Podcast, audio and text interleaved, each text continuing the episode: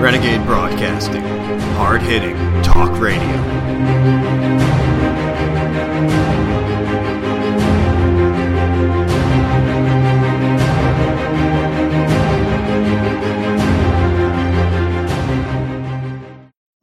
Hello, everybody. How's it going? It's Sinead, and I'm going to do a show today. So, I wanted to start out talking about this whole Ghislaine Maxwell arrest story because it doesn't make any sense. I mean, yeah, yay, hooray, that would be great if there were there was actually justice, but I don't think that's what's happening here whatsoever. So I found an article here that kind of goes over some of the inconsistencies, how it doesn't really make sense. And then I'll get into her sisters, who I actually did not know about. Um, I think they had something to do with the whole PROMIS software. Um, God, they are very ugly. Ghislaine must have gotten a little bit of the of the Goyim genes because she looks like not entirely disgusting. You're like, eh. Yeah, she got older, yes. But her sisters, man, wow, they definitely got the uh, the ugly genes. So let's look into this article that I found here. The Epstein Gate conspiracy analysis rests squarely on a certain premise. That premise is that the mainstream media never ever tells the truth about matters of great import or those that are highly consequential for the power elite. Yes, that's true. Yes, the MSM does report the facts from time to time, but only when it serves its interests and the interests of the powers that be. This has always been the MO of the CIA's Mockingbird media. They start the lies, and then the corporate media echo chamber dutifully repeats them like a singing mockingbird. All right, so let's look into the timing of her arrest. And also, maybe I'll get into my article I wrote on the connection between her and JonBenét. Um, Ghislaine is using the same lawyers as uh, uh, John and Patsy Ramsey. Was that the mom's name? Uh, JonBenét's parents, the Ramseys. So they're using the same law firm. And I think just a few days before Ghislaine was arrested, she was basically filing paperwork with her lawyer. So, okay, the timing of her arrest. Ghislaine Maxwell, a British socialite notorious for her long and deep association with financier and convicted, convicted sex offender Jeffrey Epstein, was reportedly arrested on Thursday, July 2nd, at her reclusive million dollar mansion in Bradford, New Hampshire. Okay, so I thought she left. Didn't she leave? And okay, now she's living in New Hampshire. Like like they had no idea about this. The FBI had no idea. Okay, so note that the arrest was allegedly carried out by the FBI just two days before the most anticipated 4th of July in the past 200 plus years. Has the FBI arrested a single deep state criminal since 9 11? Has director Christopher Wray made even one move to drain the swamp? This arrest took place against the backdrop of a second wave of fake coronavirus outbreaks across the country. Oh, yeah, and apparently Ghislaine has coronavirus too, so I could you know, predict that she'll either hang herself like Jeffrey did or um, she'll like die of coronavirus. All right. States reopening, especially the big four Florida, Texas, California, and New York were suddenly thwarted by inexplicable COVID 19 spikes that were reported to be worse than the initial wave. Uh, that's a whole other topic. Yeah, we're dealing with mask mandates in this uh, state right now. Luckily, my city hasn't required it yet, but like every other city around us has. It's it's retarded. But um, death rates are apparently going down, but you know, positive tests are going up. And even I saw some guy on TikTok talking about how his mom and her friend were going. Uh, they signed up to get tested, and um, yeah, they signed up to get nasally raped, and um, they couldn't make it because the line was way too long and they decided let's just go another day. And then they get an email a couple hours later saying you've tested positive for covid-19 i mean are, do, do we really trust these tests? Okay. So all these things are going on while Ghislaine is arrested. Not, not only that, but the entire nation has been reeling from violent protests, protests, and staged riots. I mean, staged, yeah, but like just chimp outs, basically, um, since the fake murder of George Floyd on May 25th. This continual racial conflict and chaos orchestrated throughout American cities by Soros funded, Obama directed, please, Obama directed Black Lives Matter. It's not, Obama doesn't control, like, Black Lives Matter. He doesn't control that much at all. He's just a freaking pawn for the Jews. Not that he's a good guy or anything, but I'm so sick of these. This must be like a Trumper. It's Obama. Obama's still running the show. that Muslim. Okay. Um, but yeah, so we have all this going on with Antifa and everything, and then we see this Jeffrey Epstein statue that was erected in downtown Al- downtown Albuquerque, which was weird. I mean, he had a you know Zorro Ranch in New Mexico, but I don't think it was anywhere near Albuquerque. Um, and this statue looks nothing like him at all. Um, it looks like an Aryan man, and so I maybe they just had it like sitting around and they thought, okay, we'll just put it out there. But um, I went over the artist collective in an article I did that was responsible for it. You can't find anything about this uh, artist collective at all. So, okay, yeah, the statue appears, and this event happened on July 1st, just one day before Maxwell's arrest. So that just tells me there was some foreknowledge. Obviously, this whole sequence of events has been carefully coordinated by an extremely powerful group who knows exactly what's going on in the background here. Um, they're called Jews, yes. Also, consider that during the same week, this highly unusual judicial ruling was made on July 3rd. Judicial evidence tampering, files containing names of Epstein's associates ordered destroyed by corrupt judge. To add even more intrigue to this rapidly unfolding drama, Jeffrey Epstein's famous attorney and likely co defendant, Alan Dershowitz, what a beautiful man, what a mensch, was recorded in a telephone conversation about some legal irregularities regarding the improper release of highly sensitive sealed materials. Yeah, I even heard something I think Charlie mentioned about how um, Dershowitz was suing the creators of the Filthy Rich series, which was it, that series was a joke. It was an absolute joke. And many of these people, like Dershowitz, were in it. They agreed to, agreed to be in it and got paid to be in it. So it's not like Dershowitz is actually threatened by this film. He's just trying to make money if he's suing. he was on there, like he was, def, you know, defending himself on the documentary. So what a joke that was. But, anyways, um, now this whole thing with Dershowitz, this conversation uh, took place Thursday, July 2nd. Okay. You can even read this article here. Alan Dershowitz reacts to Judge Preska's latest ruling and Ghislaine Maxwell's reported arrest. Okay, well, we won't do that today. This particular prominent piece of the drama has since been interpreted by some Epstein Gate analysts in such a way that they are asking the question Did Alan Dershowitz just imply that if anyone takes him down, he will take down the Rothschilds? Uh, yeah, I, I doubt that. All right, so let's get to the location of the arrest. Okay, she's out in New Hampshire randomly. Um, so, right in the midst of all the aforementioned manufactured national pandemonium, the most wanted person in the world is suddenly arrested at her large estate that was purchased anonymous- anonymously and named Tucked Away.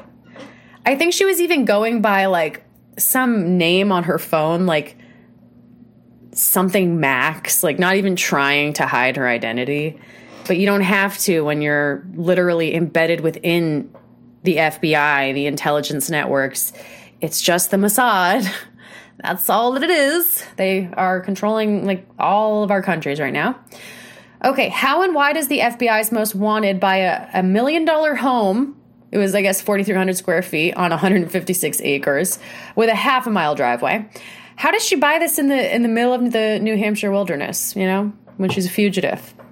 The mansion you see is quite surprisingly located only 260 miles from the Manhattan Federal Court, in which Maxwell was just charged, uh, followed by her jailing. Jailing. I highly doubt this lady, lady, this creature is in prison. So, why would a woman born in France, domiciled in the UK, and with deep connections throughout Israel situate herself so close to the New York jurisdiction? That has had her under serious investigation, at least since the time that Jeffrey Epstein didn't kill himself. That's right, Maxwell didn't move to that area of New Hampshire. Then where is she? Remember when Jeffrey Epstein quite suspiciously took a flight from Paris, France, just before he was arrested in July of last year? Well, why would such well connected Pedogate operatives like Epstein, with all of his connections throughout the U.S. intelligence community, walk right into an easily foreseen and government coordinated dragnet? That's right, he wouldn't, unless there were things that were perfectly set up for him to skate when the time was right. Now, we're all witnessing Act Two of the most captivating crime series since Bonnie and Clyde Jeffrey and Ghislaine. It's apparently time for Ghislaine to skate. We're talking about the most complex global criminal conspiracy that basically underlies all other major crime sprees being perpetrated across the planet today. In view of the sheer enormity and profundity of the atrocities executed by this all powerful international crime syndicate, does anyone really believe that the FBI has apprehended Ghislaine Maxwell? No. And there, you know, there are so many limited hangouts out there with this whole Epstein thing. They'll say Epstein didn't kill himself; someone else did. Uh, no, Epstein is not dead. He's not dead. He's probably who knows where. They could be anywhere they wanted to, but probably Israel because it's pedophile haven. But they could be in their freaking houses for all we know. It, why would we believe this? Why? I mean, it would be nice to believe. Like, I would love to think, yeah, finally something's being done, but I don't think so, personally. Okay. So this brings us back to the $64,000 question why now? Why did the G men stage this utterly implausible and really ridiculous hoax whereby Ghislaine is ready to be suicided or whisked away to Israel unless she's already in Tel Aviv? They did it for many reasons, as always. Of course, distraction is forever an important purpose behind these transparently staged and overly dramatic events. However, in this case, Maxwell does prevent a huge problem. Sorry, present a huge problem for everyone concerned. Just who are those very concerned parties? Well, let's see Jeffrey Epstein's little black book. Lots of VIPs, power brokers, Illuminati families, hmm, Jews. Whenever there are fingerprints all over an international crime scene from the likes of Prince Andrew, Henry Kissinger, Bill Clinton, Hillary Clinton, Chelsea Clinton, Bill Gates, Tony Blair, John Kerry, Rupert Murdoch, Dershowitz, etc., there is an obvious need to eliminate the witnesses. Yes. Which means that Maxwell must be dealt with one way or another. Just as Epstein was permanently removed from the scene, Maxwell will also be, as she knows way too much about too many VIPs. The law and order establishment knows that every day Maxwell was roaming free around the globe, as she has. The pressure to charge her would ratchet up accordingly, and so it did. Because of what's truly at stake for both parties during this final election cycle, the mere perception of either side of the political aisle being guilty of official misconduct and or willful negligence and or criminal complicity on the part of any of the Pedogate Central players could translate to an October surprise of epic proportions. Uh, misprision of felony alone is enough to get any Politico knocked off their perch in the current climate, yes? Hence, a decision was made at the very pinnacle of the peak of the pyramid of pedogate power structures to create a new narrative, and fast. Expect the unexpected anytime. No matter what does or does not transpire with regard to this open case, the world audience will inevitably be captivated by a well rehearsed and highly orchestrated series of events that will attempt to bring final closure to Epstein Gate. What that looks like is anyone's guess, but this story really has only so many possible endings. In light of so much manufactured mayhem worldwide, it's even likely that the ultimate disposition of this case takes place in an anticlimactic manner. Or that the ultimate determination of Gillian Maxwell's domicile takes place totally under the radar.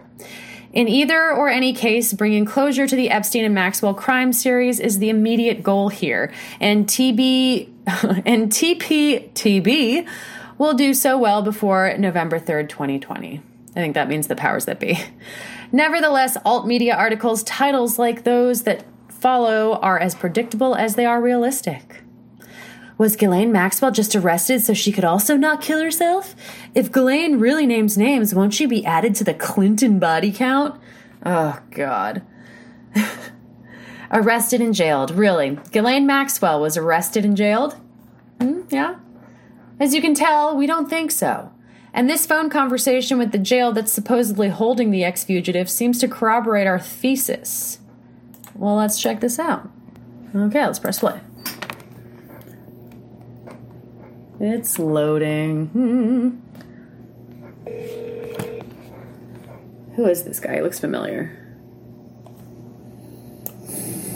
Thank you for calling the Merrimack County Department of Corrections Inmate Information System. Please visit us at www.merrimackcounty.net for more information. You may make your selection at any time. For information about an individual inmate that is currently detained, please say inmate or press Inmate. for information about the facility and to look up an inmate by name, say name. Name. Or press 1. To look up an inmate, slowly and clearly speak the inmate's first and last name. Ghislaine Maxwell. The closest inmate name match seems to be Ghislaine Maxwell, who is 58 years old. If this name is correct, say yes. Yes. Or press 1. You now have access to this inmate's records, which were last updated at 3.13 p.m. The following information is all that is available for this inmate at this time. For charge information for this inmate, please say charges or press Charges. For bond information, I'm sorry, charges for Ghislaine Maxwell were not found within the inmate information system. Bond. For charge information for this inmate, please say charges or press 1. For bond information, say bond. Bond. Press 2. For projected relief, to stop playback, please press pound.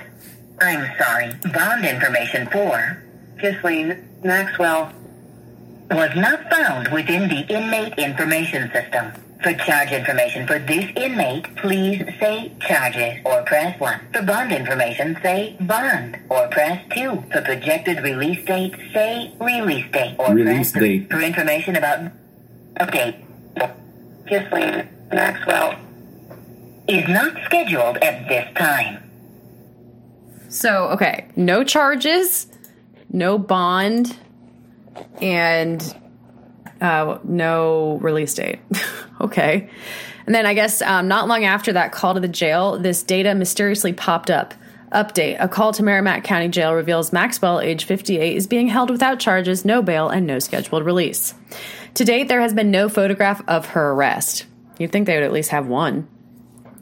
There's been no mugshot available through the unusual channels. Yeah, everyone keeps just showing all these news outlets just keep showing a picture of her, not a mugshot. They at least had a mugshot of Jeff of Jeffy. All right. Of course, there has been absolutely no official video released of her Bradford, New Hampshire estate or her apprehension by 24 FBI agents at her home where she was allegedly hiding out.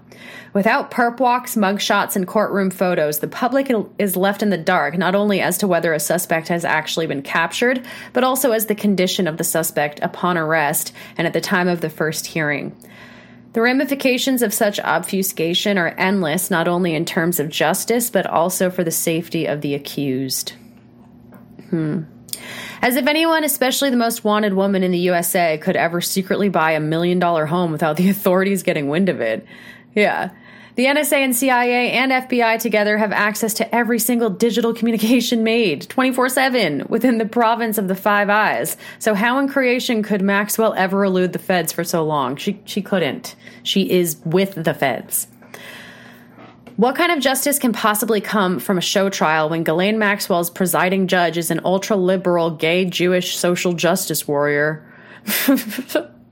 Conclusion The airing of the legitimate grievances and corresponding evidence in a court of law is simply not feasible where it concerns the unparalleled Epstein and Maxwell crime wave.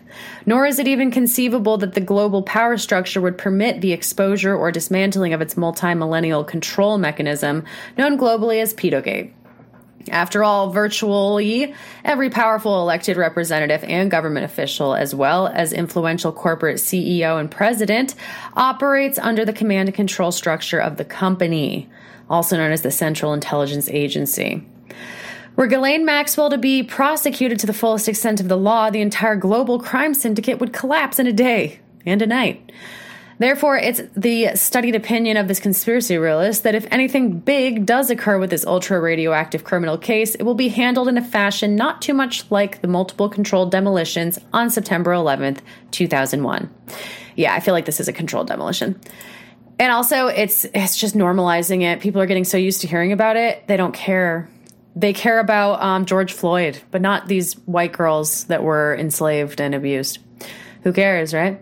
In other words, the worldwide Pedogate edifice may likewise be ostensibly demolished purely for show, just as the World Trade Center buildings were meticulously brought down into their own footprints. That translates to very little, if any, meaningful revelation or subsequent law enforcement actions against the top tier pedogate perpetrators. Bottom line, Ghislaine Maxwell was likely not arrested, and if she was, it was only to remove her from the global stage out of existential necessity. The global pedogate crime syndicate is, in reality, a highly organized Khazarian mafia. I think they're just Jews. Jewish mafia? Chabad mafia, yeah. Blackmail operation overseen by the Zionist Camarilla. Epstein and Maxwell were appointed as high profile frontmen whose primary function was to closely network with the who's who of high society in every sphere of life, hence the greatest likelihood where it concerns Ghislaine Maxwell's Maxwell, Epstein's Mossad handler, is that. Yeah, I thought that was a good article, and that's what I'm thinking these days. I just don't think she was arrested. I don't think that they're innocent, right? But they're obviously going to be protected because they could bring down a lot of people. However, I do think this is good that this is in the news because I've been able to talk to people and tell them what the Mossad is. They never knew what the Mossad was. What's that? Oh, you want to know about this Mossad? Okay, they're Israeli secret intelligence. And, you know, have you ever wondered why there are so many dual Israeli citizens in positions of power in our countries? It's so strange, right? It's almost as if Jews are trying to take over the world. Or, yeah, wow, that's weird. so, obviously, it can be used uh, to spread the truth to people. But no, like, she's not actually in any kind of danger here. no. I wish. I maybe I'm wrong. I hope I am.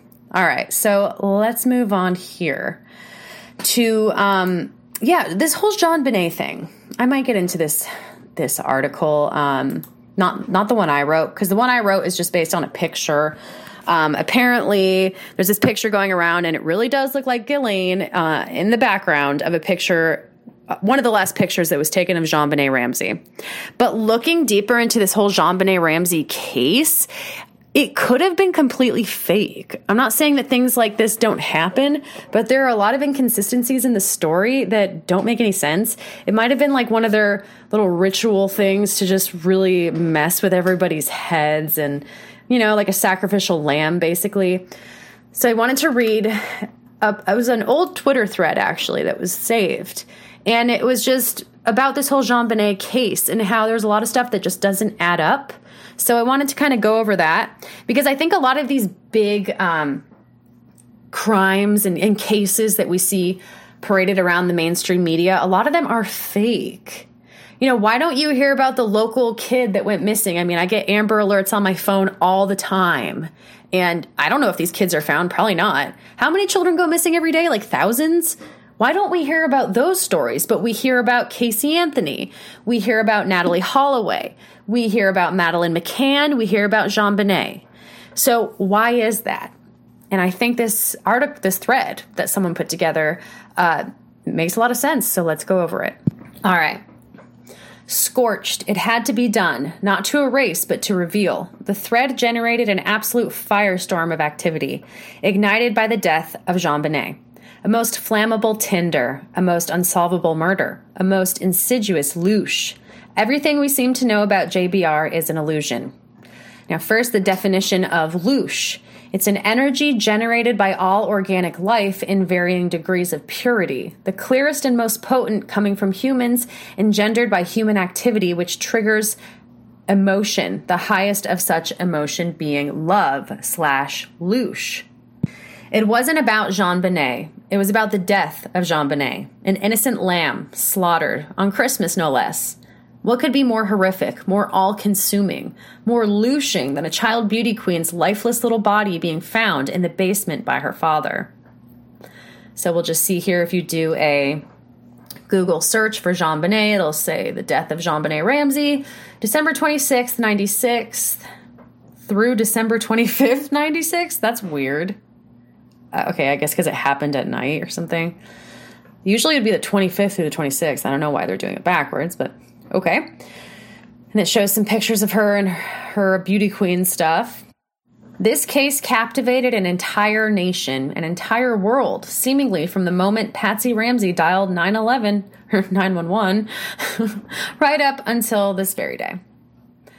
Now we see some pictures here, some news articles. JonBenét Ramsey, photographer, jailed on child porn charges.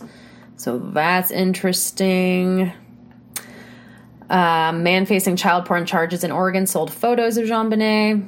Jean Benet wasn't a sacrifice at all. She was a spell cast over all of us, a composite of purity and light developed and deployed in the dark.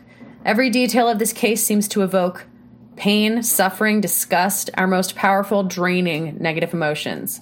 This is by design. Did you know there's no record of JonBenét's body ever being received by the Boulder County Coroner's Office? And by the way, Boulder, Colorado, there's a lot of military stuff going on there. That's right, two logbook pages recording the arrival of JonBenét Ramsey at the morgue went missing, stolen, gone, as if they never existed. So we see a uh, news article here from the Associated Press. An artist who admitted stealing a logbook page that recorded the arrival of JonBenét Ramsey's body at the morgue was accused Thursday of trying to burn down the Ramsey home. Hmm. Remember this 1996, uh, sorry, remember this is 1996. There are no digital admittance forms at the Boulder County Coroner's Office.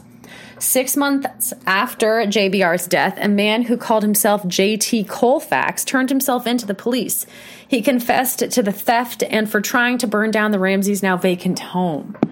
Thompson, 33, told investigators he had tried to set fire to the vacant Ramsey house after spending the night on the property. The Ramseys, whose six year old daughter was found slain in the basement of the home on December 26th, have put the house up for sale and reportedly are trying to buy a home outside Atlanta. An odd, never reported twist, no? To everyone asking what happened to the original thread, deleted. First, I needed you to walk the same path that I'd obsessively, earnestly followed for years, decades really. To see what I saw, discover what I'd discovered, connect what I'd connected. Now we're ready to see. This person does not exist. Neither does this person. Neither does this person. He's showing um, CGI composites that basically can create fake people. Just imagine how many people we've been shown, you know, on the media and the news that aren't even real. These are just literally computer creations. Every one of these faces are AI generated fakes, products of American GPU producers, producer NVIDIA's new work with Generative Adversarial Networks, or GANs. GANs were introduced to the public in 2014 by a Google researcher. But when was this tech first developed? The Ramsey family moved to Boulder from Atlanta in 1991, soon after John Ramsey's firm Access Graphics was acquired by Lockheed Martin. Lockheed Martin is a big, like, military company. I think they make bombs and stuff like that. They're huge. What did Access Graphics do exactly, and why move the entire business and family to Boulder when Lockheed already had a large footprint in Georgia? Did you know that in 2000, John and Patsy Ramsey told Larry King that they'd never received or even seen an official death certificate for their daughter? Three years later, and no death certificate. Have you ever lost a loved one? A certified death certificate is essential. Here's a transcript transcript between Ramsey and Larry King. Ramsey, we've the police have not talked to us at all. We don't know what's been done. King, well, they have questioned you, right? Ramsey, they have questioned us extensively. King, but they haven't told you anything about you. You have not seen the death certificate? Ramsey, no. Patsy Ramsey, no. King, you don't know how your daughter died? Ramsey, well, we do. From what we. She was strangled. okay. Here's the full transcript from the Larry King show. It's fascinating and worth uh, close inspection. I will be referring to it again. Larry King Live. John and Patsy Ramsey tell their side of the story. I don't think we need to listen to it because we just got the gist of it there. Okay, quick recap. So there's no record of JBR's body being admitted to the Boulder County Coroner's Office thanks to the stolen pages from the morgue logbook. You know, totally not suspicious. And then second, the Ramseys never saw or received a death certificate, but somehow they know that their daughter was strangled. What? Okay. So think for a moment. In these 23 years since the death of JonBenét Ramsey, have you ever heard either of these details? Most likely not. Yet this is not speculation, it is fact. The previous thread, though intriguing and seemingly well researched, was 100% speculation. If you are new here, is the original thread. Please read with caution and with open eyes. I'll take a look at it, but we might be backtracking. We'll keep going on this one. It represents the narrative we have been cr- programmed to uncover, programmed to believe, an intellectual bear trap laid to entrap and enslave our collective conscious. As I lay in bed, staring into the morning darkness, I couldn't help but remember what a spark plug JonBenét always was to our family. That was a quote from Jean Ramsey in uh, the book The Death of Innocence. And I bet both parents wrote books and made a bunch of money off of them. Or were they even her parents? Like, did this girl exist? I don't know. Maybe. Some people say that oh, it's it's a young Katy Perry. You know, who knows? But we have to at least ask questions here because this stuff is not lining up. It's weird. Here's another quote about her being a uh, spark plug from the Atlanta Journal Constitution. It's still John Ramsey saying this. She was our spark plug. She was the energy in our family. All right, so here's the definition of a spark plug it's a device for delivering electric current from an ignition system to the combustion chamber of a spark ignition engine to ignite the compressed fuel air mixture by an electric spark. So it's a device for delivering electric current. Okay. In an interview with Denver's Nine News, John Ramsey stated JonBenét's death had been a near mortal wound. Near mortal? Interesting, again with the spark plug reference. She was the spark plug in our family, and the loss of that presence was just crushing. That was a quote from some article. Back to the generative adversarial networks, and more specifically, deep, deep convolutional generative adversarial networks, which are DCGANs. First, you'll need to accept that everything you thought you knew about the death of JonBenét Ramsey was based on a carefully constructed, expertly executed illusion. For lack of a more elegant term, a hoax. Perhaps the most famous hoax of our lifetime. All the world's a stage, and all the men and women are merely players. This is the first photo of JonBenét released to the public. An avalanche of striking, engrossing photos and videos of a little girl in pageant queen regalia would follow, but this was the first. It was also the very first digitally generated face we'd ever seen. JonBenét was a test. I mean, if you look at it now, it does look odd. It does just look odd. You know? I mean, if you were to just not know that they can do this and you would look, oh, that's a cute little girl, but there's something off. There's definitely something off.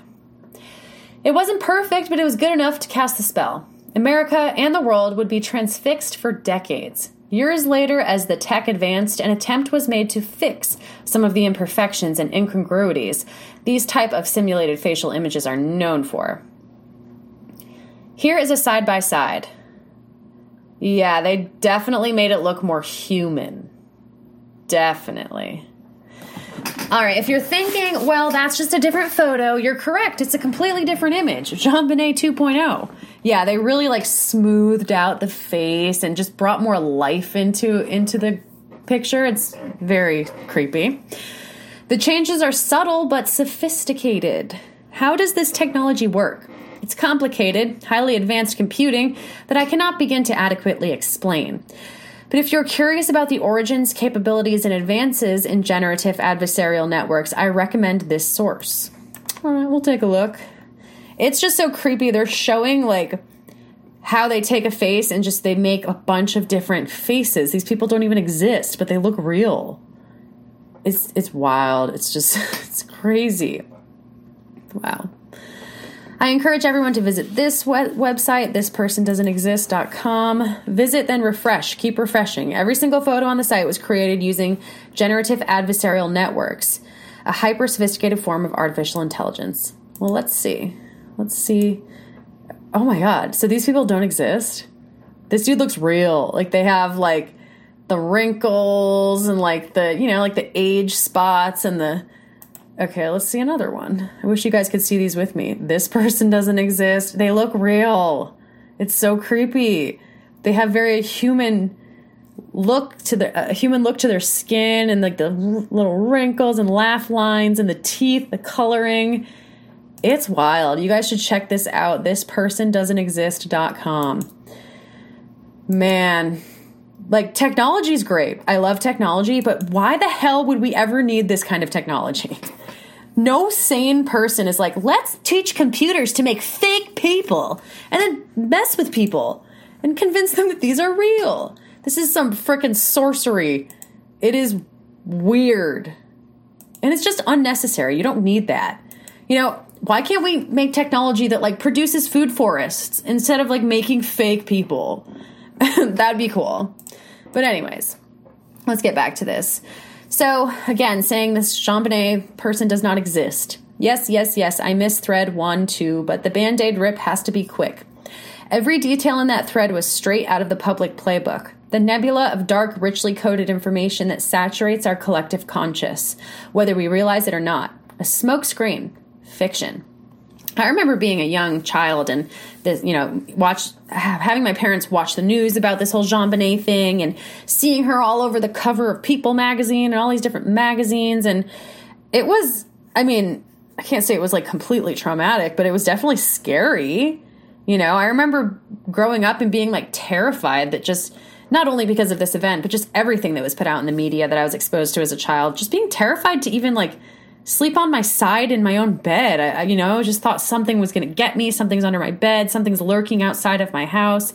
I was just a very fearful child, really, up until like a really old age. And I'm still super jumpy about everything. You can ask Kyle. It's a running joke. Like, I know he's in the house. We're together all the time. But like, if he comes up behind me and I'm like focused on something, I'm like, and I get all startled. He's like, what? How many years have we been together? And you're like still terrified when I like I walk in the room. I'm just a very jumpy person. Okay. So, every gruesome detail flung out onto the public by the media like a vat of boiling hot grease. Swift, horrendous, never to fully heal. As for as from People's original story, that's People magazine, um, on the mysterious murder of JonBenét Ramsey, published in January of 1997, we see this. Their reluctance would be now understandable. Certainly no surprise could have been more terrible than that than the one that confronted John and Patricia Ramsey on the day after Christmas when their 6-year-old daughter JonBenét, a lovely child who had won the local Little Miss Christmas beauty pageant, was discovered dead in the basement of their home with duct tape over her mouth and a cord twisted around her neck. Okay. A small Santa in a red and green sleigh sits under a giant evergreen tree by the driveway. Striped candy canes line the path to the front door. More on- ominously, the entire property is bordered by bright yellow crime scene tape. Well, sorry. Like a package no one wanted to open. Sucker punch. I remember this image. This is a very iconic image. You know, and it's it's like, yay, Christmas and no, death, murder. A little girl was murdered. It's yeah, it's like burned into my mind. Recall the Larry King live interview on CNN where John and Patsy revealed they'd never once seen or requested their daughter's death certificate in the three years since her death a little bit suspicious there. Can you imagine if you lost a child? Like, you would demand answers. You wouldn't just be going on CNN, like, I don't know, I think she was strangled or something. No one's telling us. But, like, when we found her, she had like a cord around her neck or something. So, yeah, pretty sure she was strangled. Okay, they also said there was no yellow crime scene tape around their home. So, why do we see this iconic picture of the yellow crime scene? Well, because it's probably fake, just like JonBenét might be fake.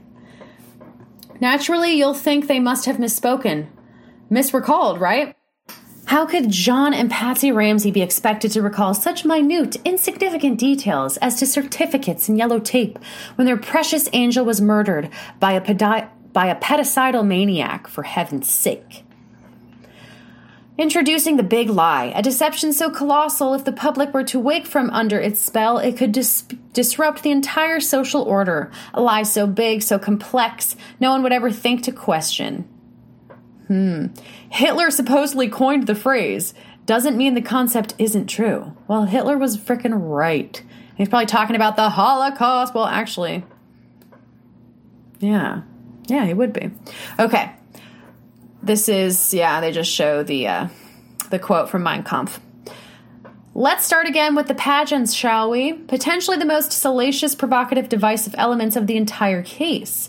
Was Patsy Ramsey, former beauty queen from West Virginia, pushing JonBenét into the murky, highly sexualized, exploitative world of child pageantry? Well, that's what we're told, right?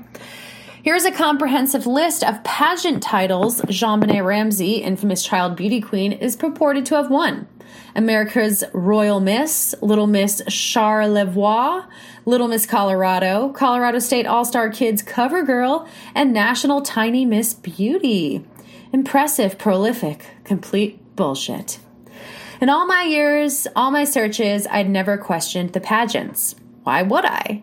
The pageants were akin to oxygen for this story abundant, unending, necessary. But were they real? They sure felt real, sure looked real. The hair, the makeup, the sequins, the crowns, fake? Even the 1997 People magazine cover about the case referred to Ramsey as a pageant princess. What happens when we pull back the veil and look just beyond the curtain of taffeta blurring our vision? Just what exactly is a national tiny Miss Beauty? This is the first pageant I looked into, ever. I never ever thought to search the actual pageants. From the Tiny Miss homepage. Beauty pageants for young ladies 6 months through 19 years of age. Note, age is day of the pageant. What? Age is day of the pageant? I don't know what that means. Okay. Copyright 1997? Hmm, okay. Didn't JonBenét Ramsey die in 1996? That's very curious, isn't it? Also, it's not an actual pageant. No title can be won because it's not an actual pageant, just a pageant preparation, a dress rehearsal, no pressure. Or was it something else altogether? This is from their site. We are not a pro am pageant. We prepare young ladies to compete in Miss America and Miss USA type pageants. Let's look at another title of JonBenét's. At least Tiny Miss has a website. How about Little Miss Colorado? Sounds legitimate enough, right? Well, Little Miss Colorado is a Christian based pageant system. We are not looking for an adult in a child's body. Excuse me, what? Here's the site for Little Miss Colorado, which is also creepy, like a menu or offering of some sort. And if you look closely, all the children featured look a little off, in the same way JonBenét looks off when you observe too closely. yeah, these look like. Huh, weird. The faces look fake. It's so it looks very photoshopped, even the bodies. Like this was just a composite. It's very weird. Okay, this one especially from the Tiny Miss website. The whole image is a bad composite. Yeah, yeah, definitely is. But the poorly photoshopped baby feels like a crude, bizarre addition. Maybe just, you know, just messing with people. But things really take a turn for the WTF when you search Colorado State All Star Kids cover girl, another one of JonBenét's purported title wins. It doesn't exist, in any form, outside of the JonBenét Ramsey murder case. No other past winners, contestants, or even pageants. We are now in uncharted territory. And last but certainly not least, JonBenét's first ever pageant title, crowned in the summer of 95 in the rural lakeside community of Charlevoix, Michigan. A tiny bejeweled tiara sits askew atop JonBenét's mop of blonde hair. She'd be the first, last, and only Little Miss Charlevoix. We see here, uh, yeah. Yeah, it says um, the Charlevoix property, perched on a bluff overlooking Round Lake and just minutes from Lake Michigan's shoreline, became the Ramseys' favorite summer vacation spot. JonBenét even won one of her beauty crowns in Michigan, taking Little Miss Charlevoix honors in the summer of 95. Hmm, okay. Do you find it odd that a Google search of Little Miss Charlevoix generates 1,850 results, all of which are in direct reference to JonBenét Ramsey? A smattering of articles that either a, a reference her horrendous unsolved murder or B reinforce her excellence in pageantry. Pageantry. Again, for the record, according to CNN, the six year old took home first place for Little Miss Colorado, Little Miss Charlevoix, Colorado State All Star Kids Cover Girl, America's Royal Miss, National Tiny Miss, Beauty, and the local Little Miss Christmas Beauty Pageant. Or did she? The Strange World of JonBenét from Newsweek 97. In all the miles of film that we're that were lavished on JonBenét, it's hard to find one frame that captures her soul. The rest of us can only stare at her beautiful face and wonder what she might have become. Yeah, and then we see this weird picture of JonBenét like with with a pinky ring on. It's very strange. Pinky rings are very Masonic. I think they also in this case with a child would probably signify some kind of victim of child rape or abuse, sacrifice. All right, from the same article. We're not looking for the little girl who is all made up in frilly dress, said Dolly Abbey or Traverse City, Michigan, who of Traverse City, Michigan, who was executive director of the Little Miss Charlevoix pageant when JonBenét won in 95. Dolly, like her pageant, has a ghost's footprint. Dolly Abbey, executive director of the first pageant JonBenét would ever win, must have been so traumatized by JBR's death sh- that she left the world of child pageantry, never to bestow another crown. Yeah, so this person doesn't doesn't exist either. In 97 she incorporated Abby Dolly, a childcare service with a staff of 1. okay? And how could we forget America's Royal Miss, another of JonBenét's supposed pageant victories, and yet another digital dead end? The only hint of existence outside of JBR's bona fides comes from an article in the Denver Post, JonBenét haunts pageant. Okay, enough with the blinding lights of child pageantry. We covered the unfortunate theft of the morgue logbook, the bizarre absence of a death certificate, so now it's time to cover the documentation of JonBenét's life. Let's begin with her birth certificate, yeah? Oh, no results found. Not to suggest that one can conjure the birth certificate of a person simply by Googling their name and the words birth certificate together, but isn't it interesting that in the 23 years since her horrific death, not one article, post, tweet, anything ever made mention of it? They show a picture of uh, apparently Patsy and John and JonBenét when she was first born. I don't know why it's in black and white. Like, wasn't that wasn't that long ago, right? Like, why would they be in black and white? They also look super old to be parents, but whatever. Um, well, then what about her schoolmates? Surely JonBenét Ramsey, enigmatic child beauty queen who'd been described in every news outlet under the sun as a ball of energy and a spark plug, would have a bevy of close friends who could one day recount their memories of her. No, no, we don't. Well, we see a few, and they're actually very weird. The, the few um, former friends that say something. We'll get into that in a second. You'd think in this day and age, with every Tom, Dick, and Harry there, that has an absolute bloodlust for their 15 minutes of fame, you'd think that someone would come forward to talk about going to school with her, or at the very least, sell their yearbook to the tabloids for a little cash. So um, this person Googled, I went to school with JonBenét.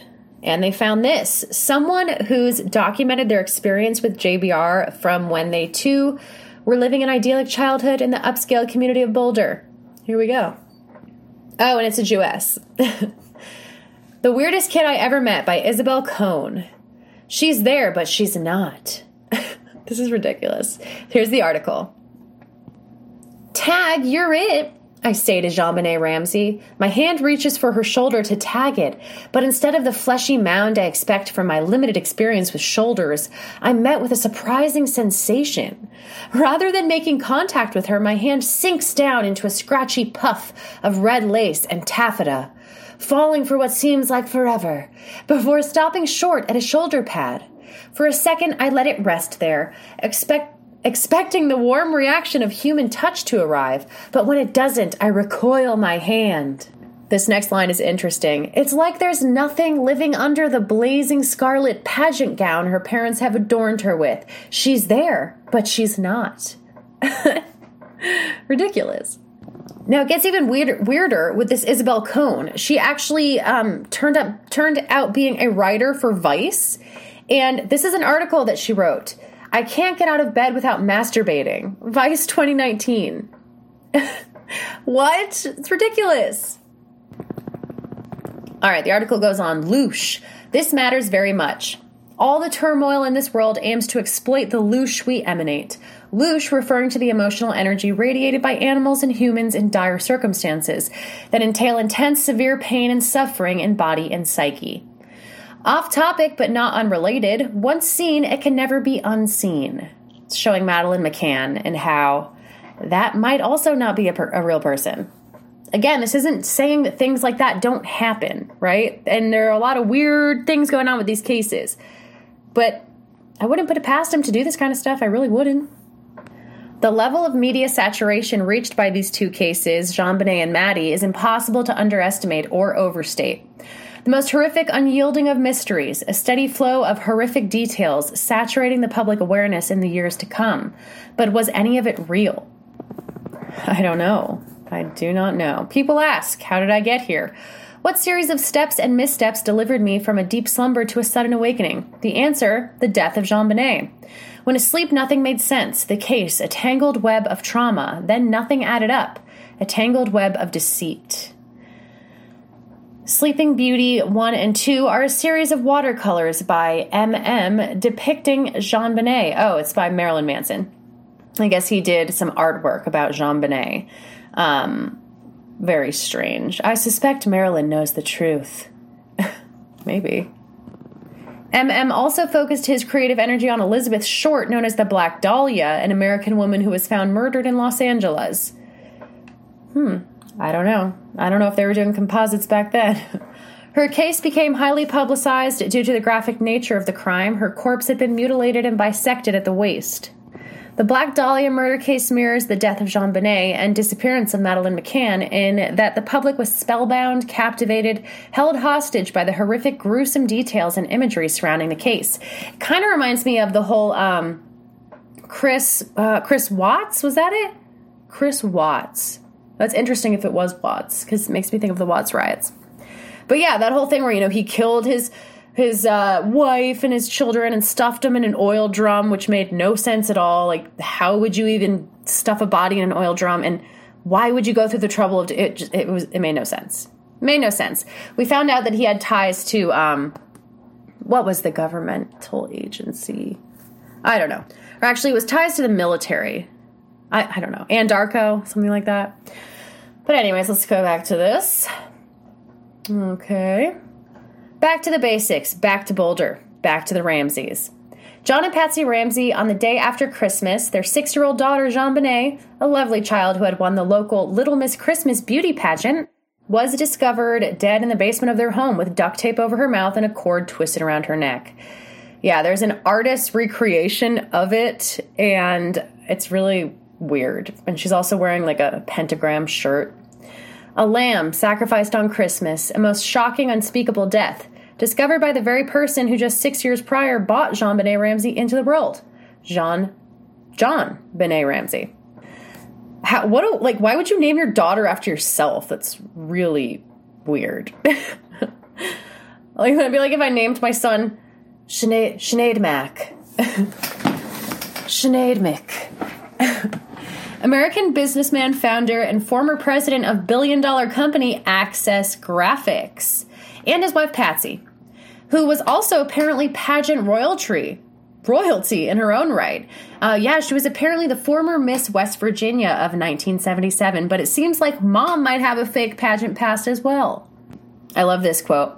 Patsy was your normal mom who absolutely loved her kid, the perfect mother, and the perfect daughter. Yeah, that's what all friends say about each other. Such a it seems such like an authentic quote. My friend was the perfect mother, and she had the perfect daughter. She was just a normal mom. okay. Recalled by Randy Simmons, JonBenét's photographer to People magazine following her death. The perfect mother and daughter, that's the one who said that quote. According to her LA Times obituary, Patricia Ann Paugh was born December 29, 1956, and raised in West Virginia. She was crowned Miss West Virginia for the 1977 Miss America contest. First time around, nothing to see, but with fresh eyes, nothing exists. All right, so we're looking at her her records here. Okay, she won in 1977. Important clarification Pat Brown won Miss West Virginia USA Circuit in 77, not Miss West Virginia America Circuit as we're told. And yet, this oversight doesn't resolve itself. Wikipedia backs it up quickly, but official records from Miss West Virginia American America edition don't seem to exist. And the website listed on the Wikipedia page doesn't exist either. There's even a picture of the mom from this um, pageant, and we see, um, you know, video from the pageant, and the the camera, like the quality, is way different. It looks a lot um, older in the video, which is like the actual pageant, but this picture of Patsy Ramsey looks way too digitally crisp to be something from the 70s. Even just the color scheme and everything is just completely different. They tried to give it that vintage look, but it doesn't look legit at all. And then someone sent me this. Look closely. West Virginia. We see a different name, Teresa Lynn Lucas.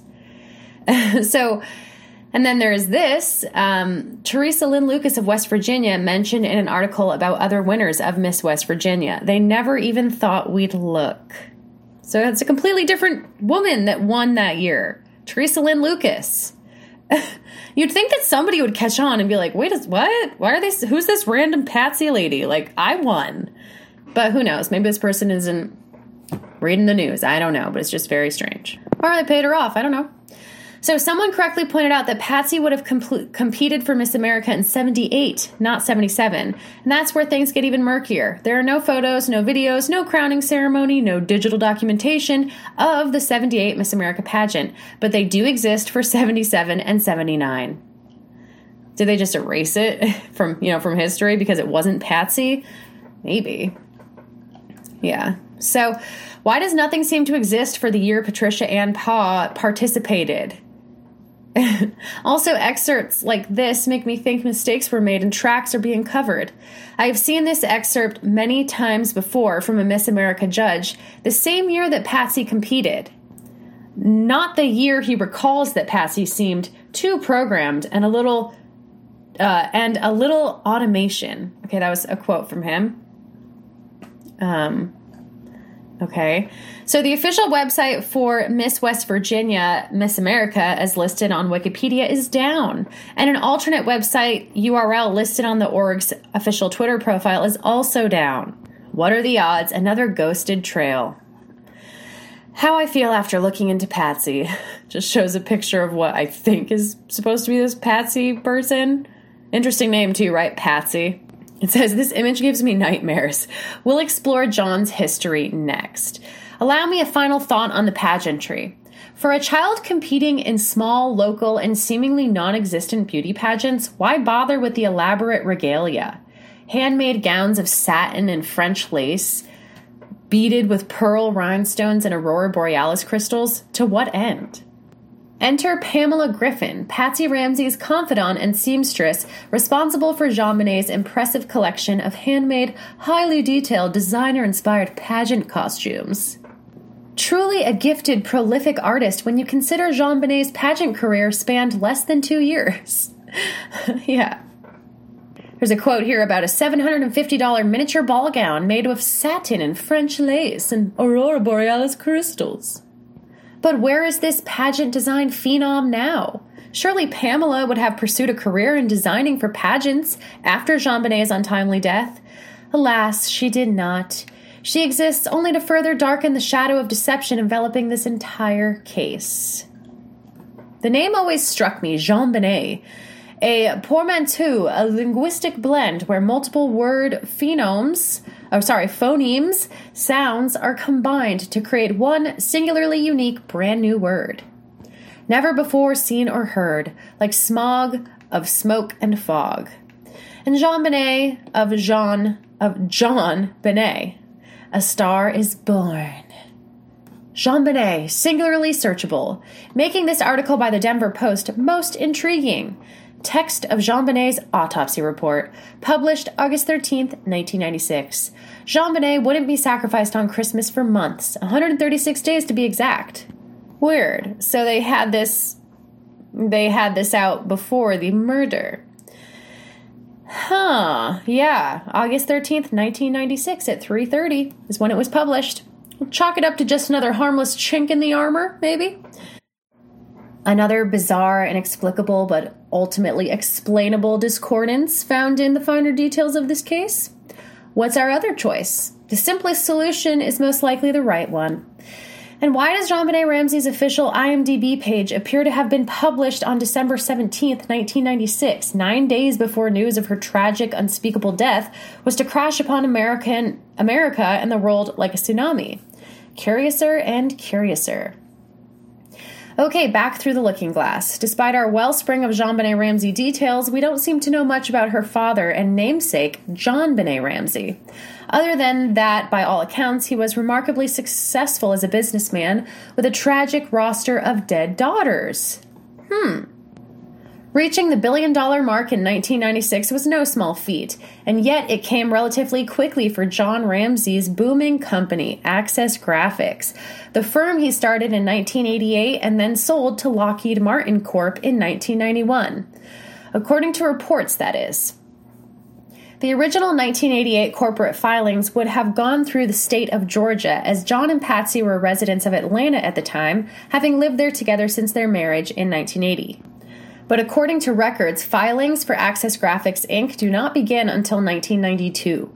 So naturally, you think, of course, that they could just be filed somewhere else, or filed under a different name, or in a different state. Sort of. Filed by AGI in 1989, not with, not with the state of Georgia, but with the Secretary of State, and listing AGI as a foreign profit company. Huh. More on that tangled web later. Before he met Patsy, John Ramsey married his college sweetheart, an elementary ed major named Lucinda Pasch, in 1966. They had three children and lived in Atlanta. No photos exist of John's first family, and few exist with his first set of children. A brief rewind. John Ramsey joined the U.S. Navy in 1966, the same year he married Lucinda, and eventually was stationed in the Subic Bay Training Center, or SBTC, in the Philippines for two years. This, according to a 1998 deposition in a defamation lawsuit. So we have Subic Bay Training Center, the ransom note. Once this was fed, this public speculation connecting guilt back to John was fast, fiery, and fierce. Even if it wasn't John, it must have been someone close to him, someone with a thirst for blood and vengeance for John Ramsey. Married in 1980, John and Patsy's relationship was rocked by one tragedy after another. John's first daughter, Elizabeth, died in a horrific car crash. Sinister allegations have clung to her narrative since the beginning. Patsy battled cancer twice, and then, of course, JonBenét. And here we must pause again for sanity, but I will leave you with this to ponder. John Ramsey and Christopher Watts, oh, that, yep, mentioned him earlier, who admitted to killing his pregnant wife, Sh- Shanann, by strangulation and smothering their daughters, four year old Bella and three year old Cece. It's the eyes and the teeth. It's the eyes and the teeth and the mouth and the nose. Good night. Hmm. Is he saying Chris Watts doesn't exist either? I don't know. I mean, I saw a video, but who frickin' knows anymore? It would be a lot easier to create fake people than have like actors because, you know, they can get recognized or, you know, they're human. They might let a secret out to somebody, but yeah, I mean, like CGI people, just have them do stuff. Who knows? I don't know. All right, it goes on a little bit more. Something I overlooked when sharing an article about Pamela Griffin, JonBenét's once prolific, now invisible pageant seamstress. She casts doubt on JonBenét's photographer because he sold her portfolio photos after her death to an agency with little footprint and no longer exists. What strikes me as most significant is the Denver Post article containing the entire text of the coroner's autopsy report, dated 136 days prior to JonBenét's death. This potentially volcanic discovery could simply be a mistake, an accidental misfiring of archival date systems. If that was the case, simply an erroneous misclassification of archival history made by the Denver Post's database, then how did it affect Google's search result history at the same time? Google seems to agree that the web page first existed on August 13th, 1996. But that's not all. The devil, as they say, is in the details. Official autopsy. Stomach contains a small amount, 8 to 10 cc's, of viscous to green to tan colored thick mucus material. Denver Post. Stomach contains a small amount, 8 to 11 cc's, of viscous to green to tan colored thick mucus material. There's more, but here are links if you'd like to play along. So here's the official autopsy that was released. A golden yellow cortex surmounts a thin brown tan medullary area. Another one. A golden yellow cortex surrounds a thing, brown tan medullary area. Do they just make a typo?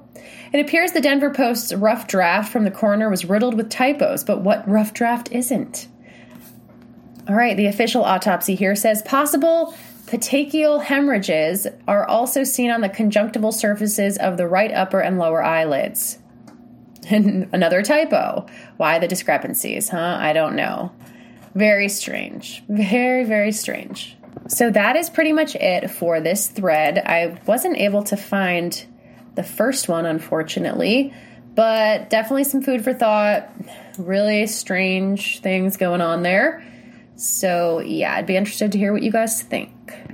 I am seeing the same account, though, that, you know, that came out with all that saying that Epstein never existed. Like, I don't, I don't know about that. Apparently, also kind of switching topics a bit, but the law firm representing uh, Ghislaine Maxwell, you know, the same one that was tied to the Ramseys, is the same law firm that represented Kobe in his infamously defining rape case. Okay. Also, Kyle just informed me that my TikTok account, all of my plays have been taken away. I think I was up to like 14 or 15,000 on our um, Mind Control in America trailer. I had thousands of views on uh, my Randonautica, and we had just released this video of a, a, noose that was totally hanging in our backyard. So, yeah, someone obviously reported me, but I still have 599 followers, you know, so hopefully someone will uh, still watch my talks, but I could always just make another account. They actually um, banned the hashtag Pizzagate uh, recently and a bunch of other great stuff. I thought, you know, maybe I'll last on this TikTok thing because, like, you know, no one's really reported me yet. But apparently, the noose video just, uh, whew, just threw me over the edge. I wonder if my comments are still there. Okay, so comments are still there, but all of my views are gone. They want to make it look like, oh, this is just some obscure, weird, crazy lady on the internet that nobody else agrees with when so many people agree with it. so many. I only put this out like a week or two ago, and it and it had like thousands and thousands of views. So a lot of people are are aware to the tr- aware of the truth. All right. Also, I wanted to talk about this um, this minister for children in Ireland, who's a freaking pederast, is tied to uh, pederasts that promote child rape, and is now trying to backpedal, say like, "Oh no, I I love children. I care about children." So his name is Roderic O'Gorman, he was recently outed as being a deviant pederast. Um, he marched right beside British LGBT rights campaigner Peter Tatchell at Dublin's Pride March several years ago. So here's what Tatchell had to say. Um, he wrote this letter, I guess, for The Guardian, which is one of the largest newspapers in England, um, and it was duly published. So this is what he had to say about um, why raping children is good. Okay, he says Ross Coward why dares to speak says nothing useful, June 20 whatever, thinks it is shocking that Gay Men's Press has published a book, Dares to Speak, which challenges the assumption that all sex involving children and adults is abusive. I think it is cor- courageous. The distinguished psychologists and anthropologists cited in this book deserve to be heard, offering a rationale and informed perspective on sexual relations between younger and older people. They document examples of societies where consenting intergenerational sex is considered normal. Yeah, that's probably because they're not white societies. That's something that we don't usually put up with, except for now because we're all mind poisoned. Well, I'm not, but you know what I mean. Okay, back to this. So, um, yeah, it's beneficial and enjoyable by old and young alike. Oh my god. Professor Gilbert Herdt points to the Sambia tribe of Papua New Guinea. Oh, where they also eat people. yeah, we should be more like them. Where all young boys have sex with older warriors as part of their initiation into manhood far from being harmed. Now they're literally raped. Professor Herdt says the boys grow up to be happy, well adjusted husbands and fathers. They don't have like husbands and shit in these tribes, I don't think, at least. Anyways. The positive nature of some child adult sexual relationships is not confined to non Western cultures. Several of my friends, gay and straight, male and female, have had sex with adults from the ages of 9 to 13. None feel they were abused, all say it was their conscious choice and gave them great joy. While it may be impossible, where did it go? This is a very old uh, scan of this newspaper, so it's kind of hard to read. While it may be impossible to condone pedophilia, oh, impossible, it is time society acknowledged the truth that not all sex involving children is unwanted, abusive, and harmful. Peter Tatchell. Oh, Okay, he also is holding up a PI sign at uh, some LGBT thing, and PI stands for Pedophile Information Exchange. I don't think this is photoshopped, but it says not all sex involving children is unwanted, and then PI. I guess he was also um, an ex Labor Party MP candidate, but he's a big LGBT pederast. Uh, this Peter guy even authored an entire chapter from a pro child rape book called The Betrayal of Youth. I love how they try to act like they're they're saving the youth by raping them. Uh, it was chapter nine, questioning ages of majority and ages of consent. This creature that belongs at the bottom of a bog even had the audacity to try and deny his promotion of child rape. They really feel that they're untouchable, and unfortunately, they're somewhat correct. If our people weren't so mind poisoned, creatures like this guy would be put before a firing squad. Here's his tweet, uh, Peter Tatchell. I've always opposed adults having sex with kids. Read my views here. In instead, what? Inc. Ed against abuse. I don't know what the hell that means, but he's trying to say, oh no, I, I never said those things. You literally did. Trying to say, oh well, I meant like children having sex with each other. Yeah, really. Like who who needs to advocate for that? They already do it, and I don't mean children, like teenagers. You know. So why why are you acting like, oh, we need to make it okay? Like our society is sexualizing children. I don't think anyone's trying to pre- prevent that from happening. I couldn't find any definitive proof that this guy's that this guy was a Jew, and honestly, I didn't look that long because I've got other things to do. But you know, he writes about Jews all the time. Writes about Harvey Milk and Magnus Hirschfeld, a German LGBT pioneer. No, it was a Jew. He was like the first tranny or something, or did the first tranny surgery. He's got Holocaust Memorial Day. He even has his own Peter Tatchell Foundation, and his cover photo on Twitter is a quote from himself: "Narcissistic pederast." So this uh, this Minister of Children, Roderic O'Gorman, is now playing the victim and claiming that, oh, I don't have anything to do with this guy. We were just marching together in an LGBT thing, LGBTQ, whatever. And it's a far right extremist plot to bring him down. Yeah. Uh huh. A small group of people with a very clear agenda no, it's not a small group of people. It's most people think that this is wrong, but they want to make it look like, oh, it's just fringe uh, Nazis and people that aren't okay with this. Yeah. He said, I'm taking this opportunity to set the record straight. This week, my hope was to focus on getting stuck into my new role as minister. However, over the last few days, there have been claims made online about me which I cannot allow to stand uncorrected. The accusations are rooted in homophobia, stoked by anonymous far right Twitter accounts. These accounts are using manipulation for their own ends, playing upon the genuine, deeply held concern we all share for child protection. I met Peter Tatchell once and took a photo. That was the only time I have met him. I knew of him as someone who stood up for the LGBT people in countries where their rights were threatened. Yeah, yeah. It's just like everybody, oh, like Elon Musk, I just took a picture with Ghislaine. Oh, weird. I don't I don't know these people. So yeah, I just wanted to mention that. It's absolutely disgusting and uh yeah. Gross. Gross. Okay, so I just wanted to get to a few more topics before I close out for tonight. Um, so I wanted to talk about this this new app that came out. It's called Randonautica. All right, so I'll kind of just take from uh, from my article that I wrote about it for the Tribune here. So, oh great, my cat is walking across my laptop. okay, all right.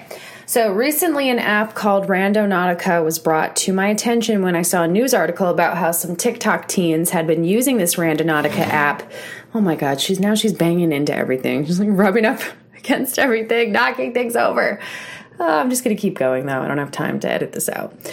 So, yeah, these TikTok teens were using this app and then they stumbled upon a suitcase containing a dead body. So, basically what this app does is you give it your coordinates. You um, basically say if you want to have some a place that's an attractor which apparently is like a high energetic area or a void which apparently has you know no energy there or it's you know devoid of energy. I don't know. So you um, randomly are given a location based on a random number generator, you know, totally random, and it'll tell you to go somewhere. Now, this app, of course, came out um, in during the pandemic. So I think that's no accident that oh, a bunch of you know kids and teens and young adults are bored at home, nothing to do. Well, you can go out randonauting. So these teens, I think they're teens, young adults, um, are TikToking about how they stumbled upon this weird suitcase when they went to one of these random locations. And they go and, you know, they notice that it smells really bad. So they think, well, let's like open it up. They open it up with a stick or something and they're kind of poking around, and the smell got even worse. And so they got really freaked out and they decided to call the police. And the police ended up coming. And I guess it turns out, and this was covered in mainstream media, you know, I don't know if this is true or not, but apparently there were uh, body parts in there. You know, there was a portion of a dead body in this suitcase, which the app brought them to. They brought them right to this. So, okay, if this is real, um, I don't believe that Randonaut is uh, random at all. Um, I think people are telling people exactly where to go. And a lot of people are finding weird things like, you know, children's clothes and weird areas. Um, so I just thought that was really, really weird. Um, so I saw something on TikTok earlier today that apparently the bodies of the two people were identified. They were a white couple. I forget their names. Um, I'm not going to spend too much time on it, but that was apparently you know, the people that were uh, chopped up and put in the suitcase, at least portions of them. Other users um, of the Randonautica app reported that they were getting coordinates out in the water of that same area. So, you know, were there more bags of body parts? I don't know. It's very weird. But some were speculating that they were killed, you know, in the Chaz or Chop, whatever the hell it was called, and that they were disposed of there. I don't know. It's all very, very strange, though. And I feel that this is. Um, it's basically a psychological warfare app, really, because they're getting these kids and young people to think that everything is a simulation that you don't exist no one else exists or wait no no nothing exists outside of yourself. So you're just yourself interacting with yourself in dark space like you're hooked up to a computer. And it's ridiculous. They believe that we're in a simulation because they've never seen their neighbors carrying groceries Okay, while that is weird, when you think about it, like, I actually don't think I ever have, but I'm also not sitting out there watching my neighbors 24 7. I'm sure if I did, I would probably see them bringing in groceries. But it's like this Mandela effect stuff, and um, it's the new the new hot thing for people to do. So I was just looking into it a little bit more deeply. I found this really weird um, image that's associated with it, it looks like either a moth or a butterfly, which is usually you know a symbol of either transhumanism or uh, you know some mind control. And um, it's like how to set up and use the Randonaut app, and we also have this weird triangle with the letters TFP. I don't know what that means. I know that apparently in the biz, TFP means means something along the lines of a trade for prints. So, like if a model was doing work, she would say, "Okay, if this is TFP, then I get the prints as, um, you know, in exchange for my modeling services or whatever." So I don't know what that TFP means, but the symbolism is very strange. So of course, guys, it ties into the Discordians and the Chaos Magicians. Like, of course, right? Because this this is causing chaos. So I just wanted to read um, about the Discordian Society's connection because I've done some shows in the past about them. They pop up everywhere. They are embedded in everything, and uh, especially the New Right and the Alt Right and all that. So, the Discordian Society went on to birth the Church of the Subgenius, which we've talked about beside, uh, talked about before, and then they went on to birth the Cacophony Society. So, the Cacophony Society is a network of randomly gathered free spirits, totally random, united in the pursuit of experiences beyond the pale of mainstream society. The society was actually the inspiration behind Project Mayhem in Fight Club, which was written by one of its members, Chuck, I can never say this guy's name, Palahniuk. Um, influenced by philosophies like ontological anarchism, movies like The Stalker, as well as The Situationist. Wait, situa- yeah, situationist and the Dada movements. The Cacophony Society created the concept of zone trips. Whoa, man. Whoa. A zone is basically a place where anything can happen and the laws of physics don't always apply. The Cacophony Society's Zone Trip number four was actually the first ever Burning Man event. Hmm, right? Weird which I'd say could definitely be compared to a place outside of reality. Another practice closely associated with Discordianism is chaos magic, and we know our buddy Alexander Dugin loves his chaos star. He uses it to represent his Eurasian society, and we know that the new right is also using this chaos star. It's all over the place. I see it on band members' arms, you know, tattooed. I just, it's everywhere. And it's usually associated with communism. So obviously super great. Our people are for order. You know, we've gotten this idea that order is bad because the whole New World Order thing, you know, that's obviously not good, but order is nature. I mean, there is, I guess you could say, a chaotic element to nature, but not really. And when they're trying to create chaos, yeah, that's not good for us. We want order, we want things to be working and, and natural. Okay. So, chaos magic was developed during the 1970s using the philosophies of artist and occultist Oz, Austin Spare. I think he also went by Austin Osman Spare. Like Discordianism, chaos magic denies the no- knowability of objective truth. So there's no, there's no, it's all relative, bro. It's all relative, kind of like uh, millennial woes. You can't logically argue that raping an animal is bad. You know, it's all relative. There's no truth. It rejects all fixed models of reality. Chaos magicians are encouraged to believe whatever they want, whenever they want, as long as it helps them achieve their desired end. They treat belief like a tool. Rituals, which are unique to the individual, only serve to enhance their belief through symbolic actions. Chaos magic has been gaining a lot of popularity online lately. And many of these magicians have started using the internet as a place to conduct their rituals. This kind of reminds me of the whole cicada 3301 thing. It seems using machines to experience the supernatural is a common interest among humans. Another method chaos magicians use is creating sigils. A sigil is basically a unique symbol drawn by the practitioner with a specific intention. In theory, it's supposed to help someone manifest their goal. Grant Morrison once claimed his comic book The Invisibles was actually a sigil meant to change the whole world, and seemingly it did. The comic published in 94 predicted the rise of social media con- social media conspiracies becoming accepted facts and gender fluidity going mainstream. Both chaos magic and discordianism have associations with an even stranger organization, the Moorish Orthodox Church. right? I mean, are we surprised? Which is an outgrowth of the Moorish Science Temple of America, whose teachings influenced Malcolm X. The church was founded in New York City in 1962 and then revived in the early 1990s by an eccentric group of artists, musicians, rocket scientists, cyberneticists, and mystics. However, according to an urban legend, members of the church, along with some runaways, anarchists, and disgraced chaos scientists, also took part in building a commune in a ghost town somewhere in southern New Jersey. The ghost town is known as Ong's Hat, and supposedly the commune there once housed a biofeedback brain machine built inside a sensory deprivation chamber known as the Egg. Apparently, one day this machine vanished into thin air and achieved interdimensional travel. Some claim this event created a gateway to a parallel universe where the members of the old commune now reside.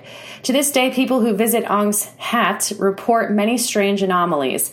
These groups then went on to influence the Randonauts, a collective of existential investigators researching unknown spaces outside the predetermined reality tunnels. They do this using a quantum random location generator. Supposedly, these unknown spaces are similar to zones and gateways. Many people are also experiencing meaningful coincidences in these areas or as they approach them. So, again, I don't think it's random at all. I think they're screwing with people majorly. Um, this was on the Randonauts Twitter, the official Twitter. It says another one of my favorite finds. One of Fatum's early logos featured a chaos sphere, a symbol of chaos magic. So they found, you know, a chaos star somewhere. Just thought that was interesting. So yeah, what is the ultimate goal of this app? I, I think it's just to cause uh, psychosis in people, honestly. I mean, they're thinking, like, whoa, this is so random, but someone's controlling this, and they're probably leading people on wild goose chases. In some instances, people are getting nothing, you know, but who knows? Maybe they're also testing some mind control technology. I don't know because you're supposed to set your intention uh, before you do it. You're supposed to think really, really hard about what you want to manifest. So, yeah, it's just really weird. Just thought I would uh, tell you guys about that. I actually used the Randonautica hashtag on my TikTok and did one. Um, you can check it out if you want, but it's basically I planted an envelope in the woods and I was like, oh my God, what is this? And I opened it up and it was something like, you know, take, stop the Jewish stranglehold on America. And luckily, because I used the hashtag, got a lot of views. And I think people are like, what? What does that mean? I, someone left a funny comment um, that this is metaphysics for the Tide Pod generation. yes, that's perfectly said. I also thought this comment was really good. All these games are meant to blur the line between illusion and reality, and indeed to create chaos. They are some sort of diluted MK Ultra for the masses. Computer games, reality shows, and almost all modern entertainment is geared toward giving the illusion that the person watching becomes a willing participant, when in reality everything is pre-programmed and you can't deviate from what is allowed. Everything is happening inside the matrix, no matter how much the magician is trying to pretend that the players have free will. Nationalist movements are also controlled in under to channel people's feelings of dissatisfaction and anger into a path which will give the illusion of change. But the controlled chaos will guarantee that the essence stays the same. Capitalism can be controlled exactly like communism. They are both oligarchic monopolies run from the top down by a self centered elite. No social order was fair to the people after the first primitive organizations. As soon as man discovered what power over others means, some constantly worked to enslave the rest. Dugin is considered a very dangerous philosopher, as many world leaders tend to apply his apparently mad theories to real life. He is not even a philosopher. In fact, like Olavo Carvalho found to his surprise in the debate, which he agreed to have with Dugin some years ago, but a Bolshevik sophist ready to twist everything to suit his point of view. Dugin considers the era of logos, meaning order and logic, as having come to an end, and the only way to transcend it being to accept chaos as more inclusive. In the metaphysics of chaos, he argues very shrewdly for a Masonic ordo ab chao, pretending to define chaos as pre-ontologic real- reality in the Greek philosophy sense of the term, but also admitting and alluding to the fact that there is another way of knowing which is, in fact, the occult. So, yeah, I just thought that was interesting. This was also interesting. An example of why symbolism is important so that those in the know will be alerted to the true reasons and characters behind a certain facade. This is one of the leader trolls from the Dugin's Disqus group. His avatar is an acacia spring. Acacia is one of the most important symbols in Freemasonry. It's a symbol of the immortality of the soul from an old Egyptian story adapted to the craft.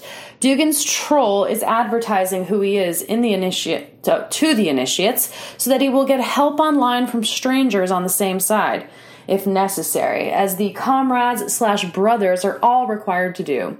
And it is also signaling to his supporters, or rather his superiors, that everything is under control. While he is freely moving between apparently irreconcilable extremes like Nazism and communism, white nationalism and Jewish worldview, etc. Very interesting. All right, also wanted to talk about this event that happened recently. Um, it's being called an attempted lynching. It's absolutely ridiculous. I when I first found out about this, I watched the videos so, several times and still had no idea what the heck was going on. So I will kind of go through my article that I wrote on it and we'll just see how crazy this is. That all, all black people have to do is just say they tried to lynch me and everybody believes it and tries to ruin these people's lives. So let's go over this real quick. So my computer's taking forever. I'll just start talking about it. So basically, um, this Dindu and his and his friends were just going to watch the eclipse or the lunar, I don't know, something like the solstice. I don't even know what he said. Um, and apparently they're on private property, so these white people come up to them and are apparently trying to get him off the property, him and his buddies, who kind of looked a little swarthy. Um, and it turns into this big thing, I guess, where they hold the black man up against the tree, you know, just detaining him basically, like, stop, leave, we've asked you guys to leave. And so they're just saying that this is a lynching, an attempted lynching. It's absolutely ridiculous. I'll read to you a little bit about what this Dindu said, who, by the way, has been kicked out of the Bloomington, Indiana Black Lives Matter group, so they don't even like this guy. He's clearly just trying to either, well, he's trying to get money and help his campaign. He's going for some political office. I don't know. But he just says that on July 4th evening, others and me were victims of what I would describe as a hate crime. I was attacked by five white men with Confederate flags. I don't even see any of them with Confederate flags in the videos, who literally threatened to lynch me in front of numerous witnesses. the backstory is some individuals, my friends and me, had all planned on gathering to view the lunar eclipse at Lake Monroe. Rather than celebrating Independence Day, we were simply looking forward to a night of enjoying nature's awesome beauty. On the way to the park, um, there was a white male, seemingly drunk, wearing an oversized hat with a Confederate flag print on it. We were polite and continued on, even though the encounter felt awkward. It was probably awkward because you're on private property. I highly doubt these people will just make that up. Oh, let's let's like make ourselves look really bad and, and tell this black guy and these people to get off our property when it's not ours. I mean, it doesn't make any sense. So he never explains how it like got to the point where he's up against the tree, but I'm assuming they were refusing to leave, probably saying things to gaslight the white people on purpose. It, it, they probably came there with the plan of doing exactly this. You know, I wouldn't be surprised. They do this stuff all the time. So, yeah, he just says that he was lynched. You know, you can donate money to him here, and, uh, you know, press contacts are here, and it's just ridiculous. It doesn't make any sense at all. But the FBI is going to start investigating this as a hate crime. yeah, as a hate crime. And apparently, someone checked the calls for that area, and there was a 911 uh, call for, you know, trespassing private property, which is illegal, and you you can technically be shot. So, yeah, just another day in paradise here. Black, gay black men who hate white people can make any accusation about you, say that you were trying to lynch them because you were near a tree. Like, there was not a branch anywhere in sight. There was not a noose. There was, no, I mean, I don't know. I always thought lynching was being hanged, but I guess it could just be like any vigilante justice or something. But he was up against a damn tree. They were holding him there. If they were going to kill this man, they would be probably shooting him because he's on private property. But no, they were detaining him. So yeah, I haven't really looked into, you know, if anything's happened to these people since then. I think most of them own their own companies, so it doesn't really matter you know, they're all trying to get him fired, but just how crazy that all a black person has to do is make an accusation. Oh, and all the Karen videos I see coming out now, it's just absolutely insane. You know, it's uh, black women that are basically being the Karens as white women are just trying to ask them a question or something, and they're like, What do you want from me? I don't feel safe around you, Karen. It's out of control. It's out of control. So, my last thing I want to talk about for this show is this weird thing going on with Wayfair.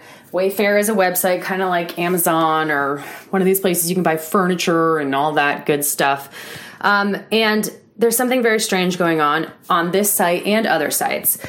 Um, where they're basically listing innocuous items like a throw pillow or a set of a, like a cabinet for upwards of 35 grand sometimes 10 grand and they're using names um, the same names as children that are missing in the titles it's really, really weird. So I'm going to go over this real quick with you guys. Something about it seems like, I don't know, like they're putting this out. I, don't know. I can't tell if they're doing it just to, like, you know, stir something, maybe get us not thinking about Ghislaine, or I don't know. Um, or just normalizing it. Or if they are just basically throwing it in our faces, like, yeah, this is what we do. What are you going to do about it? You know? So, all right. The title of the article is Are Missing Children Being Trafficked on Wayfair? Recently, it was brought to my attention that the website wayfair.com had items such as cabinets and throw pillows that were oddly named. When digging deeper, we see that there are missing children that have the same names as the pillows and cabinets that are being offered. Even stranger is that the items are upwards of $10,000. $10,000 for a cheap pillow? Really? That doesn't make any sense. The anti trafficking activist who first exposed the scandal goes by Princess Peach 1987 on Reddit. She says, "Is it possible Wayfair involved in human tra- Wayfair is involved with human trafficking with their WFX utility collection, or are these just extremely overpriced cabinets? Note the names of the cabinets. This makes me sick to my stomach if true." Some people have said that okay, this is just money laundering, but then why have these weird names and why have other stuff associated with it, which I'll get to in a minute, if it's just money laundering? You know, I, I don't know. So, some people are now speculating that this scandal goes all the way to the top since the CEO of Wayfair is Niraj Shah, who is also the director of the Federal Reserve Bank of Boston, and his charity is the Boys and Girls Club. And we know that the Boys and Girls Club has had a lot of sexual abuse scandals. I believe they even allow gay men to be around Boy Scouts now.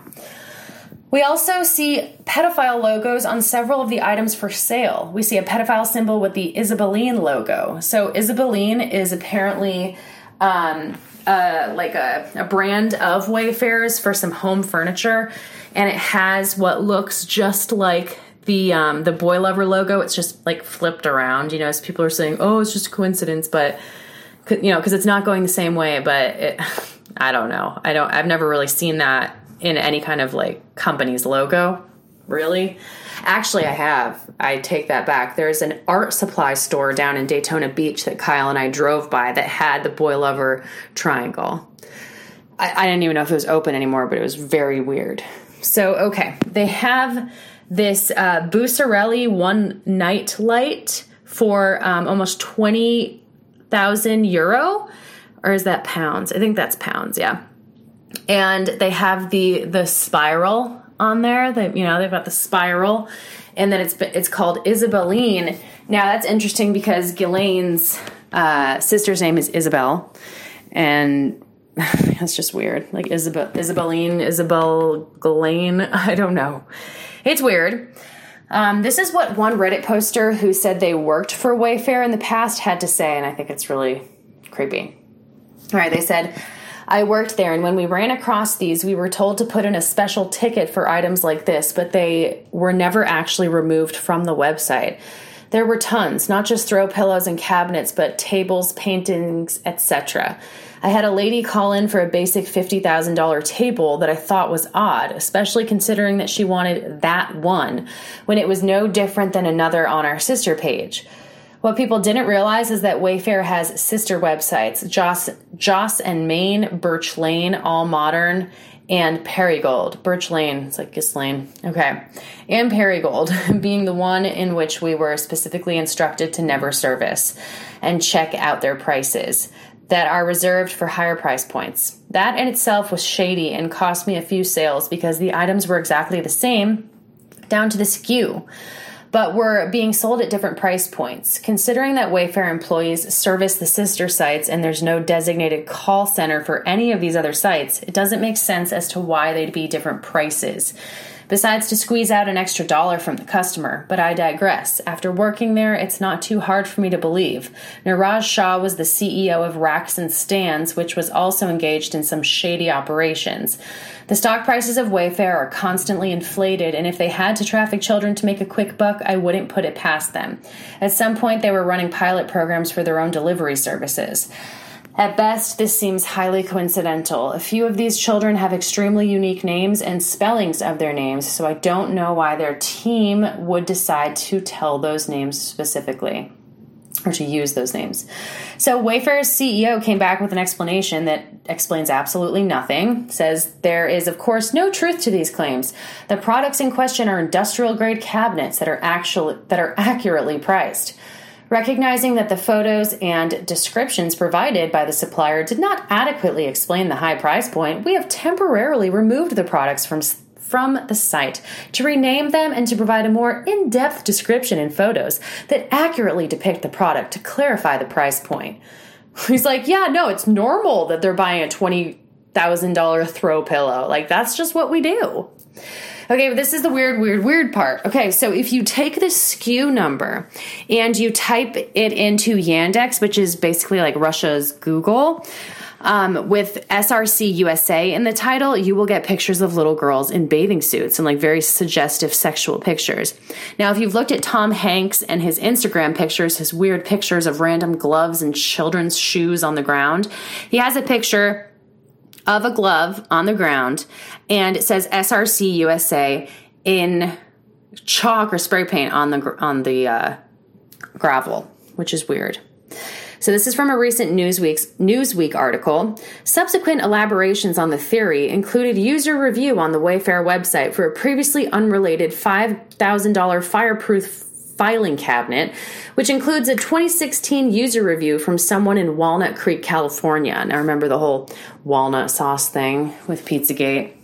Supporters of the theory have also drawn connections to the June 2019 protests by Wayfair employees, which objected to the company selling furnishings to a Texas detention facility for migrant children. The facility subsequently closed. However, protesting Wayfair employees never mentioned getting uh, setting up public listings for humans. Yeah, gee, I wonder why they wouldn't say that. It's not like Wayfair just nonchalantly told their employees to list humans on the website. Thanks, Newsweek, for that hot take. That's really great. So, also, Snopes, our good friend Snopes, um, or friends rather, over at Snopes, had debunked this conspiracy theory within an hour of it hitting the internet. False. And they're just like, it's false because people like to buy expensive stuff. That's why. So, I don't know. Are we being baited? Are they throwing in our faces? Are they.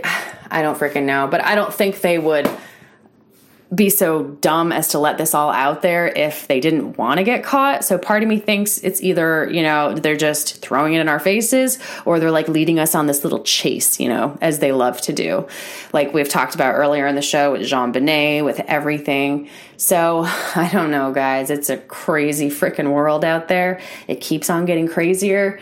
And I just wish things would not be so terrible. But, you know, we're just going to keep on keep on trucking. So please check out heathenherbs.com. I've got some great new products up. Um, I think I should have it out by the time you guys listen to this. It is my new favorite thing. You will love it too. Men, you might be able to wear it. I don't know. Um, but it's, I call it a perfume. But if a man wore it, I think it would smell amazing as well. It's neroli, which is an orange blossom essential oil mixed with a vanilla essential oil. And this vanilla essential oil is so good. I'm so glad I finally found one. Obviously, it's super expensive, but it's worth it because the vanilla essential oil is so hard to find in a pure form. They usually send you a bunch of crap or it's fragrance based, but this stuff is the real deal, steam distilled, and it's in a roll on with a little bit of jojoba oil. It is, oh, it's the best smell ever. I love it. I wear it at night, in the morning, just smells amazing. I also have a vanilla and sweet orange candle that's available now with the other ones. We also have the lemongrass and sage and the um, pumpkin spice. And I have a new uh, soap. It's an exfoliating vanilla coffee bean soap. So it has um, vanilla essential oil and coffee grounds in there. So it helps, you know, if you want to give your body a nice scrub, gets off the dead skin, um, and leaves your skin feeling nice and soft. So check out the site, guys. I always appreciate your support. Um, it's uh, it's very much appreciated. Did I mention that I'm appreciative? Okay. Good night, everybody. Thanks for listening.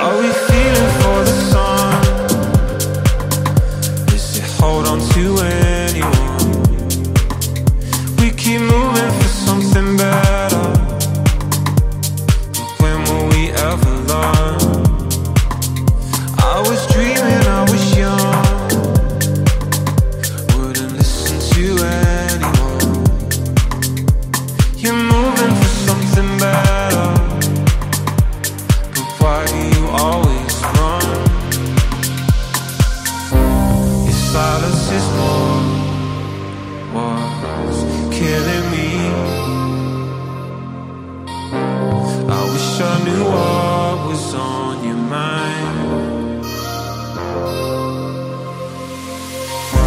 Your silence is more what's killing me.